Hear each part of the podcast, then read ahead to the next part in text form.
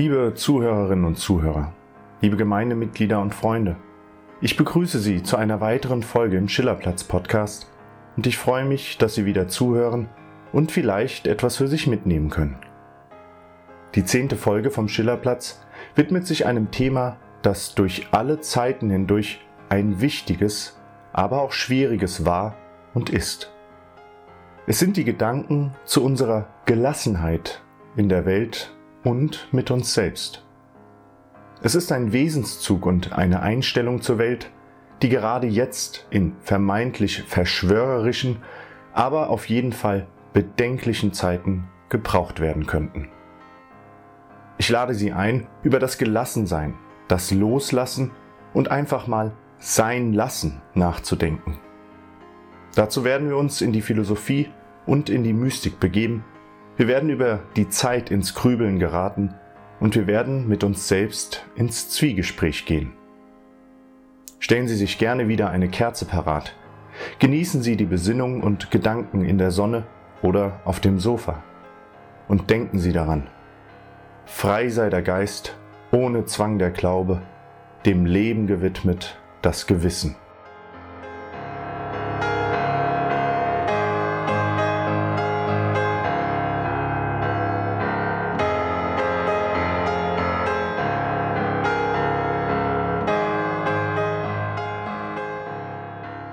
Humanität von Angesicht zu Angesicht.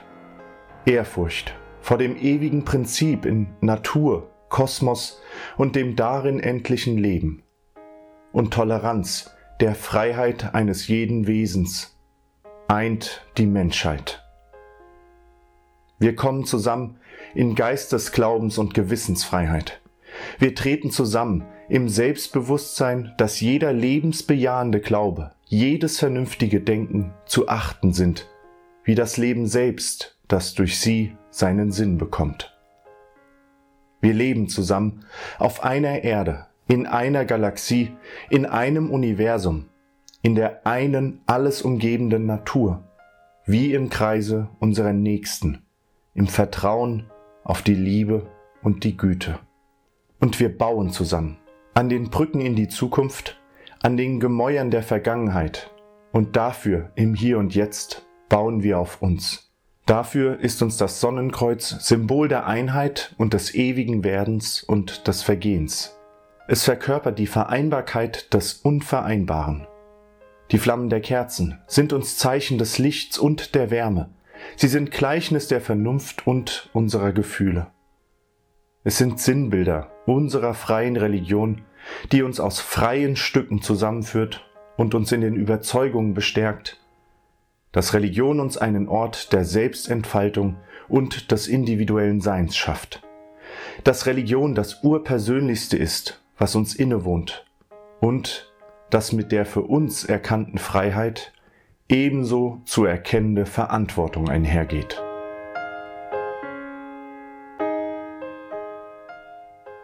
Ich möchte Ihnen eine alte und doch noch immer zeitgemäße und überaus aktuelle Lebenskunst nahebringen, die Kunst der Gelassenheit. Und dazu lese ich Ihnen zum Eingang Worte Martin Heideckers, wie er sie zu einer Festrede 1955 sprach. Und er schrieb, Die Gelassenheit zu den Dingen und die Offenheit für das Geheimnis gehören zusammen. Sie gewähren uns die Möglichkeit, uns auf eine ganz andere Weise in der Welt aufzuhalten.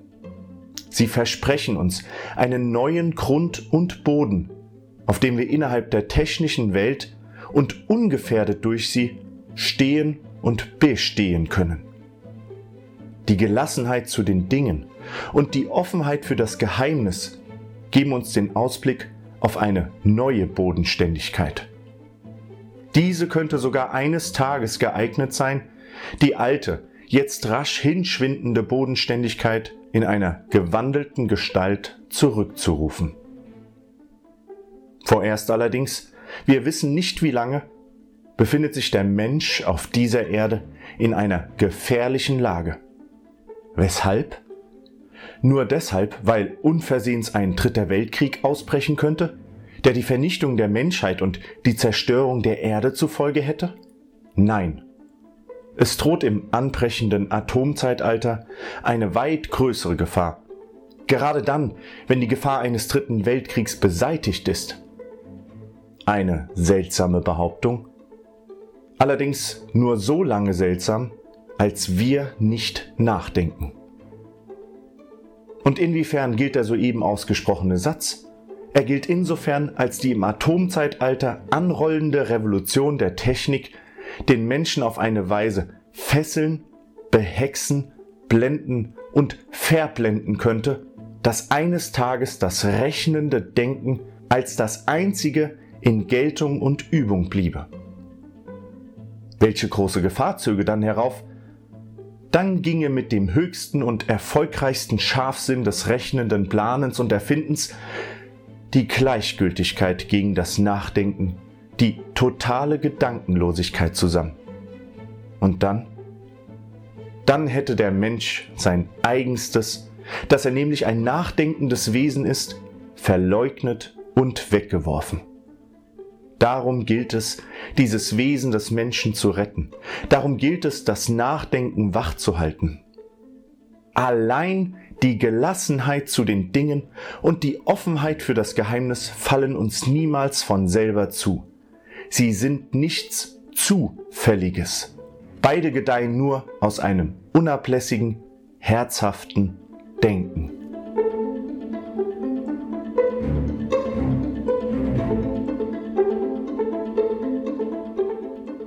Liebe Zuhörerinnen und Zuhörer, liebe Gemeindemitglieder und Freunde, klare und zugleich durch und durch aktuell gebliebene Worte sprach der Philosoph Martin Heidegger 1955 bei einer Festrede, gehalten in seiner Heimatstadt Meßkirch. Seine Worte und Gedanken deuteten einen Begriff der Gelassenheit an, der allzu oft und vor allem allzu lange in Vergessenheit geriet. Heute ist Gelassenheit mehr die Coolness und Lockerheit oder sogar Lässigkeit. Manchmal sogar wird das Gelassensein als Gleichgültigsein verstanden dass es einiges mehr als einen lockeren Spruch braucht und eine lässige Gangart durch das Leben, ist für viele und gerade diejenigen, die durch heutigen Berufs- und generellen Zeitgeist geprägt sind, ausgemachte Sache. Wie oft erwischen wir uns selbst dabei, wie wir uns ermahnen, unabänderbare Umstände und Gegebenheiten gelassener hinzunehmen. Und so sollen die folgenden Überlegungen nicht nur dem vielleicht immer wieder stressigen Alltag gewidmet sein, sondern allen voran unserem Blick auf und unserem benötigten Handeln in der Welt. Einer Welt, in der eine Corona-Prämie alle Zweifel an der gerechten Bezahlung von Altenpflegekräften ausräumen soll. Einer Welt, in der Führungspersonen und Eliten unser aller Schicksal in die Hand zu nehmen scheinen, aber wir letztlich in weiten Teilen die Verantwortung dafür übernehmen müssen letztlich auch in einer Welt, die trotz allen technischen und medizinischen Fortschritts Not und Hunger verheißt und mehr denn je durch unser Wirken im Kleinen große Veränderungen hin zur Besserung erfahren kann. Und so möchte ich mit Ihnen heute einen Weg zur und vielleicht auch in Gelassenheit suchen und erkunden, der an die Gedanken Heideggers und vor allem an den deutschen Mystiker Meister Eckhart und seinen Begriff der Gelassenheit heranführen wird. Eine Gelassenheit, die uns nicht tatenlos in den Sessel fallen lässt. Nein, eine Gelassenheit, die nach Tatendrang und verantwortungsbewusstem Handeln verlangt, weil wir mit ihr erkennen können, was die wahrhaftige Ehrfurcht vor allem Sein bedeuten kann. Und das ohne dabei in Stress und Hektik zu verfallen. Dabei gibt uns Heidegger gleich zu Beginn etwas mit auf den Weg, was wir in uns suchen und vielleicht noch aus unserer Kindheit schöpfen können. Die Offenheit für das Geheimnis. Eine Offenheit, die wir sehr wahrscheinlich benötigen, um die Gelassenheit zu entdecken. Und es stellt sich allerdings auch gleich zu Anfang die Frage, ob es Geheimnisse überhaupt noch gibt. Ob da überhaupt noch etwas in der Welt ist, das mit all der Technik, Wissenschaft und den Möglichkeiten des Informationsaustausches nicht entdeckt und begründet wurde. Als kleine Motivation vorneweg können uns Worte des unitarischen Pastors und Philosophen Ralph Waldo Emerson gelten, der da schrieb Mir ist lieber in einer von Geheimnissen umgebenen Welt zu leben, als in einer, die so klein ist, dass mein Verstand sie begreift. Ja, wir leben mit all der Technik und all dem Wissen doch noch in solch einer Welt. Wir leben in einer Welt, da die Astrophysiker, wie wir Laien auch, in den klaren Sternenhimmel blicken und beim Zählen der Sonnen, Planeten, Monde und Nebel kein Ende finden. Wir leben in einer Welt, wo für Quanten- und Teilchenphysiker nach Atomen, Protonen, Neutronen und Quarks und was es da noch alles gibt, noch kleinere Bestandteile zu entdecken sein werden. Geheimnis um Geheimnis verbirgt sich in der Natur und ihren Weiten und Tiefen, die der Mensch allein in den letzten Jahrtausenden und Jahrhunderten erforschte und sich zunutze machte. Zunutze machte, um länger zu leben, mehr Lebensqualität und Komfort zu haben und was sich immer mehr herauskristallisiert, um mehr Zeit zu haben für für was eigentlich? Es gibt ein großes und doch ganz alltägliches Geheimnis. Alle Menschen haben daran teil. Jeder kennt es, aber die wenigsten denken je darüber nach. Die meisten Leute nehmen es einfach so hin und wundern sich kein bisschen darüber. Dieses Geheimnis ist die Zeit. Das schreibt Michael Ende, der es in seinen Geschichten und Erzählungen immer wieder schafft, das menschliche Konzept Zeit kritisch zu beleuchten, wie in diesem berühmten Zitat aus seinem Roman Momo. Gerade in diesem Roman sind es die grauen Herren, die im Namen der Zeitsparkasse die Menschen dazu anhalten, ihre Zeit wie Geld zu sparen. Dabei gibt es nur das Problem, dass mit jedem Ersparnis weniger erlebt werden kann, weniger ergründet, überdacht und schließlich auch weniger genossen, aber auch hinterfragt werden kann. Auf die nicht so weit davon entfernte Realität übertragen, stellt sich die Frage, rationalisieren wir die Zeit, um schließlich wieder dahin zu gelangen, dass wir für den weiteren Fortschritt des Zeitgewinns immer mehr Zeit benötigen? Wir können uns vergegenwärtigen, dass ein geradliniges Zeitverständnis, also eine Zeitlinie zwischen A und B, nur bei uns bzw. in den meisten Teilen der westlichen Hemisphäre verbreitet sind. Dagegen ist in einigen fernöstlichen Kulturen ein zyklisches Zeitkonzept verinnerlicht. Dabei ist alles ein wiederkehrendes Ganzes. Jeder Moment ist neu angepasst zu durchleben. Geläufigstes Beispiel sind die wiederkehrenden Jahreszeiten, der Tag-Nacht-Wechsel, die Lebensphasen, Schließlich Geburt, Leben, Tod. Während unsere schnelllebige, auf Erfolg ausgerichtete Geschäftswelt davon ausgeht, dass Zeit Geld sei, wird der aus dem fernasiatischen Raum stammende Mensch hingegen uns gehörig verwirren. Denn er macht vieles gleichzeitig und nicht wie wir strikt aufeinanderfolgend. Für ihn sind Pausen und Privates Bestandteil seiner Tätigkeit und nicht wie bei uns als Sequenz irgendwie vom Rest der Arbeit unterschieden. Und eine durch und durch Gelassenheit ausstrahlende Aussage eines zyklisch denkenden Menschen lautet, morgen ist noch einmal ein Tag. Nicht, dass wir uns nicht auch eingestehen würden, dass morgen noch ein Tag sei, aber für uns ist es ein völlig anderer, weil er auf den vorherigen folgt, aber für kulturell anders geprägte sind die Tage nicht unbedingt unterschiedlich. Es heißt auch nicht, dass Aufgaben und Verantwortung vor sich hergetragen werden. Nein, vielmehr sind sie in der Liste der Prioritäten viel höher angesiedelt, weil sie an den wiederkommenden Tagen erst Gewissheit und Sicherheit für ihren Fortbestand bedeuten. Ihr habt die Uhr, wir haben die Zeit, lautet ein passendes altes arabisches Sprichwort. Aber auch Michael Endes Zitat geht noch weiter. Es gibt Kalender und Uhren, um sie, die Zeit zu messen. Aber das will wenig besagen, denn jeder weiß, dass einem eine einzige Stunde wie eine Ewigkeit vorkommen kann. Mitunter kann sie aber auch wie ein Augenblick vergehen, je nachdem, was man in dieser Stunde erlebt.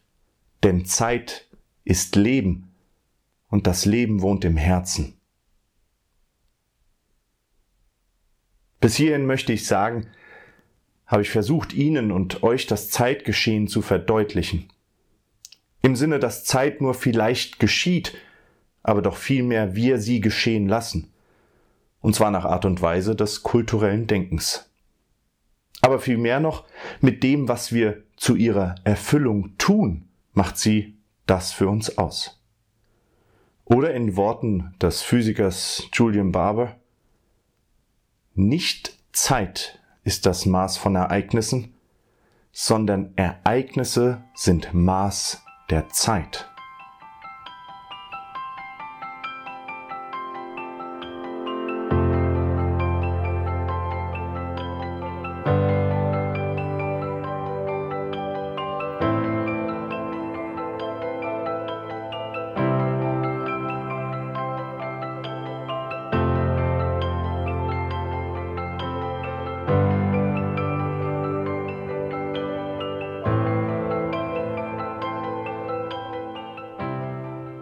Was ist Gelassenheit, wenn nicht unsere Einstellung zur Zeit?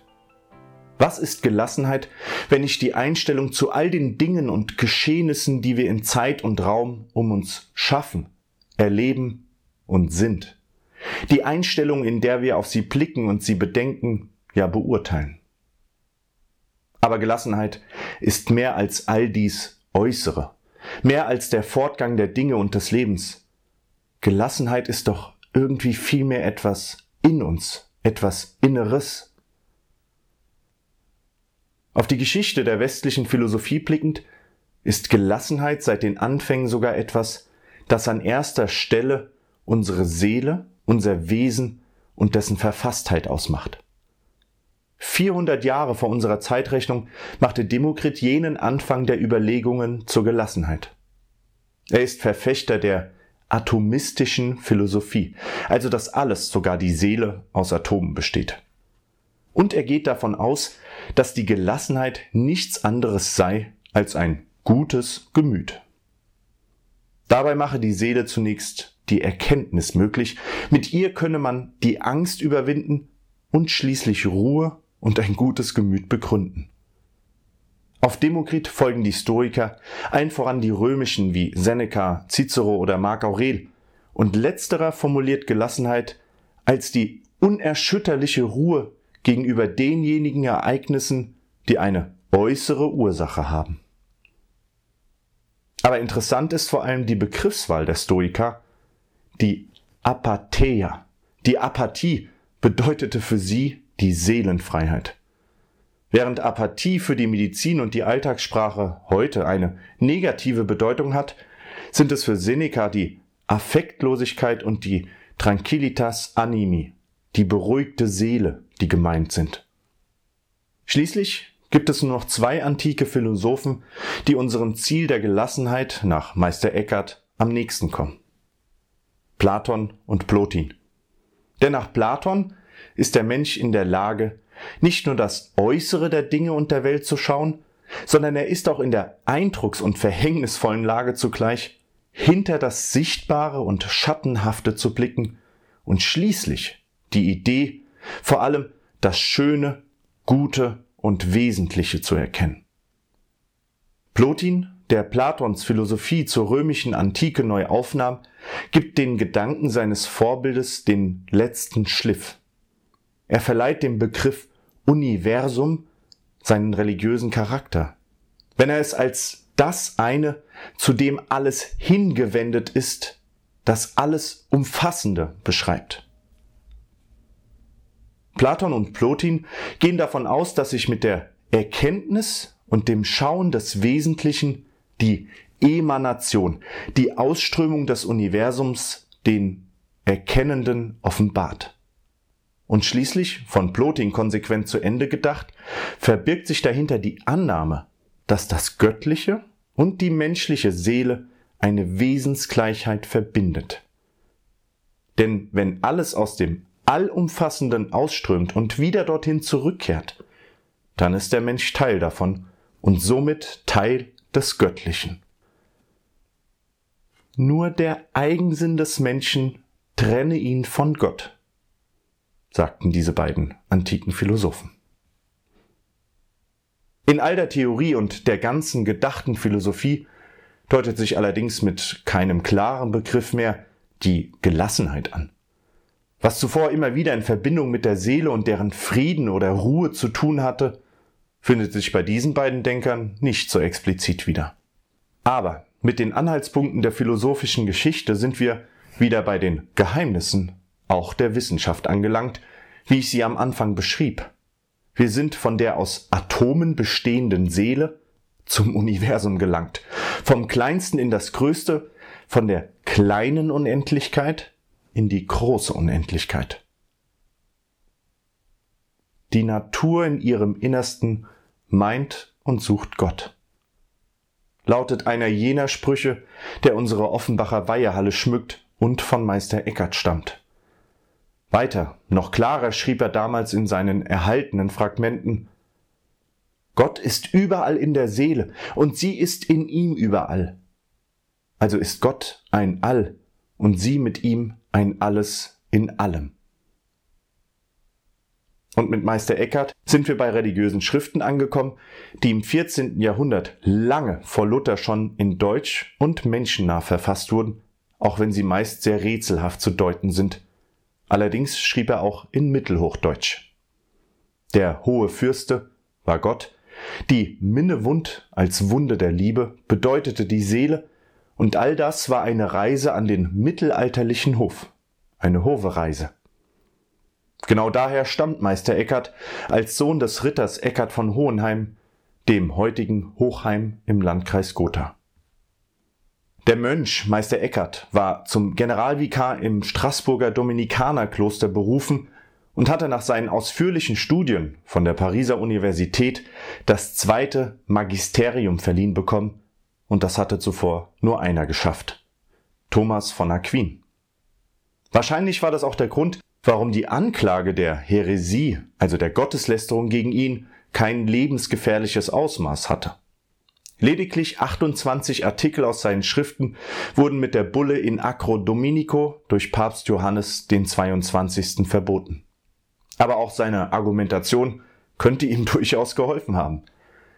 Er sagte vor der päpstlichen Untersuchungskommission aus, dass er zwar in seinen theologischen Aussagen geirrt haben könnte, aber dass man nur von Gotteslästerung reden könne, wenn sie auch gewollt gewesen sei. Naja, was versteht jetzt aber Meister Eckert unter Gelassenheit? Um sie uns eigen zu machen, sagt er, müssen wir erst einmal gelassen hahn. Dann könnten wir auch gelassen sehen. Also wir müssen gelassen haben, um gelassen zu sein. Und ich will Ihnen ausführlicher zitieren und dabei an Platon und Plotin erinnern. Und dann können wir auch bei Ihnen die Idee der Gelassenheit vermuten, weil Meister Eckhart schrieb, so ist es in allem, wo ich nichts für mich will, da will Gott für mich. Nun gibt acht, was will er für mich, wenn ich nichts für mich will? Wo ich von mir lasse, da muss er für mich notwendigerweise alles wollen, was er für sich selbst will, nicht mehr und nicht weniger und in derselben Weise, in der er für sich will. Täte Gott dies nicht, bei der Wahrheit, die Gott selbst ist, dann wäre er nicht gerecht und er wäre nicht Gott, was doch sein natürliches Wesen ist. Darum fange bei dir selbst an und lass dich. Je mehr die Menschen nach außen gehen, umso weniger finden sie Frieden. Sie gehen wie jemand, der den Weg nicht findet. Je weiter er geht, umso mehr verirrt er sich. Was soll er also tun? Er soll sich selbst erst einmal lassen, dann hat er alles gelassen. Nach Meister Eckarts ausführlichen Studien der antiken Philosophie findet sich hier die Aufforderung von Platon und Plotin wieder, seinen Eigensinn aufzugeben und sich selbst zu lassen, weil man so alles lassen würde.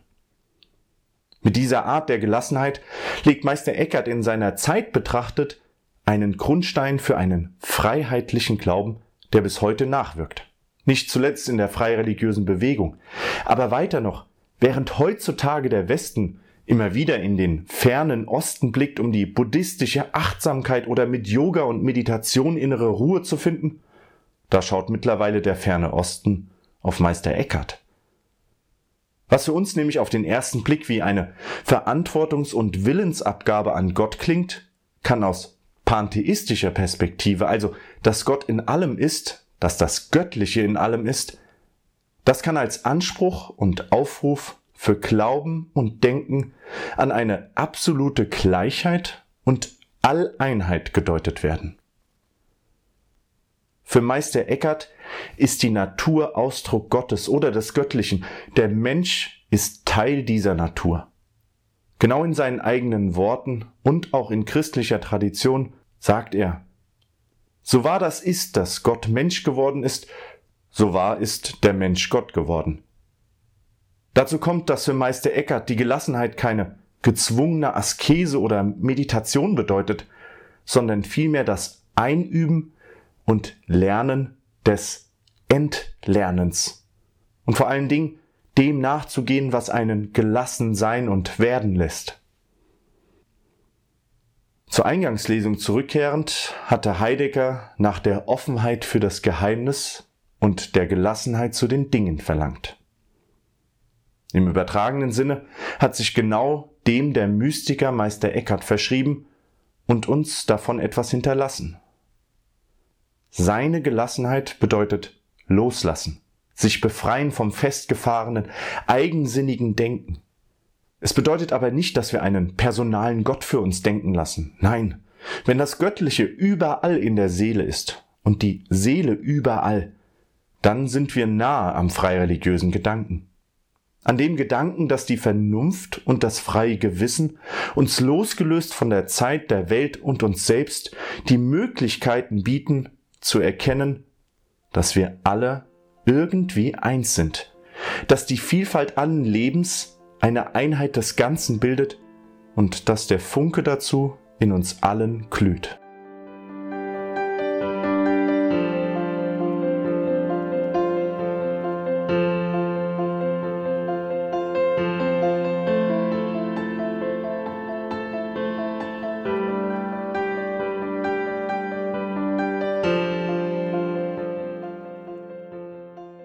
Ich lese Ihnen zum Ausgang die zehn Gebote der Gelassenheit von Papst Johannes dem 23. Erschrecken Sie nicht.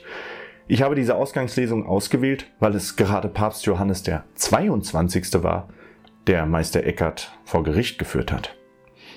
Sie wissen, von Geboten halten wir nicht viel, aber diese Gebote der Gelassenheit kann man sich durchaus mal zu Gemüte führen, ohne dabei sie als Befehle wahrzunehmen. Erstens. Leben. Nur für heute werde ich mich bemühen, einfach den Tag zu erleben, ohne alle Probleme meines Lebens auf einmal lösen zu wollen. Zweitens. Sorgfalt. Nur für heute werde ich größten Wert auf mein Auftreten legen und vornehm sein in meinem Verhalten.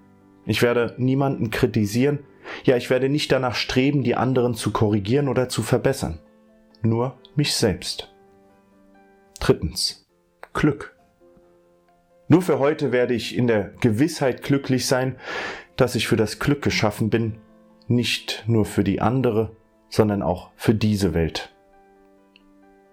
Viertens. Realismus. Nur für heute werde ich mich an die Umstände anpassen, ohne zu verlangen, dass die Umstände sich an meine Wünsche anpassen. Fünftens. Lesen. Nur für heute werde ich zehn Minuten meiner Zeit einer guten Lektüre widmen. Wie die Nahrung für das Leben des Leibes notwendig ist, ist die Lektüre notwendig für das Leben der Seele. Sechstens. Handeln. Nur für heute werde ich eine gute Tat vollbringen und ich werde es niemandem erzählen. Siebtens. Überwinden. Nur für heute werde ich etwas tun, wozu ich keine Lust habe.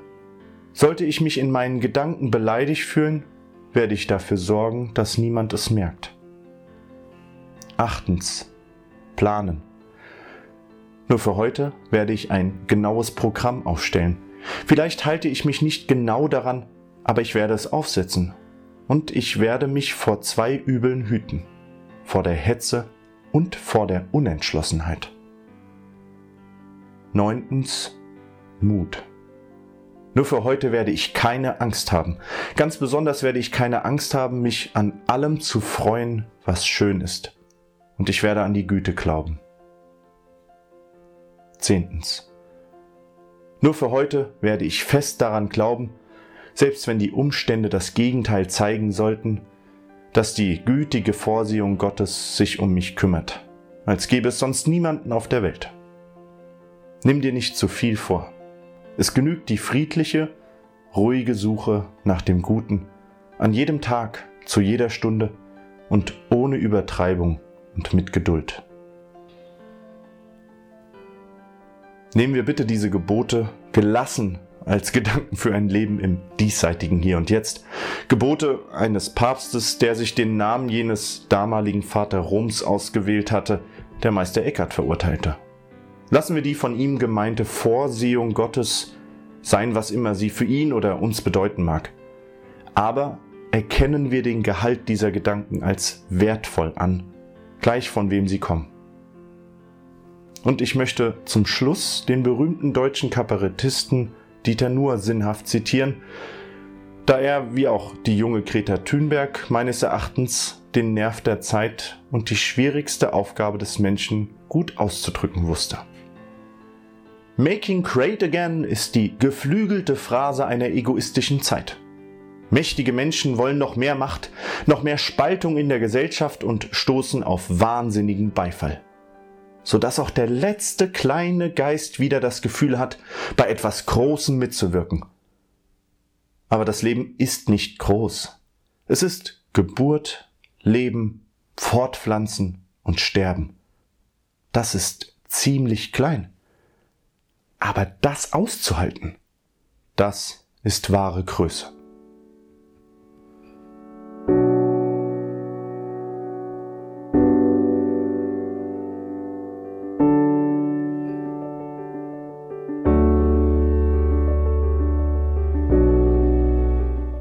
Liebe Zuhörerinnen und Zuhörer, liebe Gemeindemitglieder und Freunde. Das war es von der zehnten Folge aus unserem Schillerplatz-Podcast. Ich hoffe, Sie können ein Fünkchen Gelassenheit von nun an mit sich tragen oder in sich tragen. Die Gelassenheit erscheint mir immer wieder so wertvoll, auch wenn ich mich selbst umso öfter an sie erinnern muss, wenn es stressig wird oder etwas völlig in eine andere Richtung läuft. Sollten Sie Anregungen, Kritik oder Lob an uns richten wollen, können Sie dies wie immer am besten mit der Kommentarfunktion, die Sie unter der Podcast-Folge auf unserer Homepage finden. Oder Sie rufen uns an unter der Nummer 069 800 8060. Machen Sie davon Gebrauch, wenn Sie Fragen haben, Hilfe benötigen oder ein offenes Ohr suchen. Wir wünschen Ihnen allen weiterhin das zeitgemäße Bleiben Sie gesund und bis bald.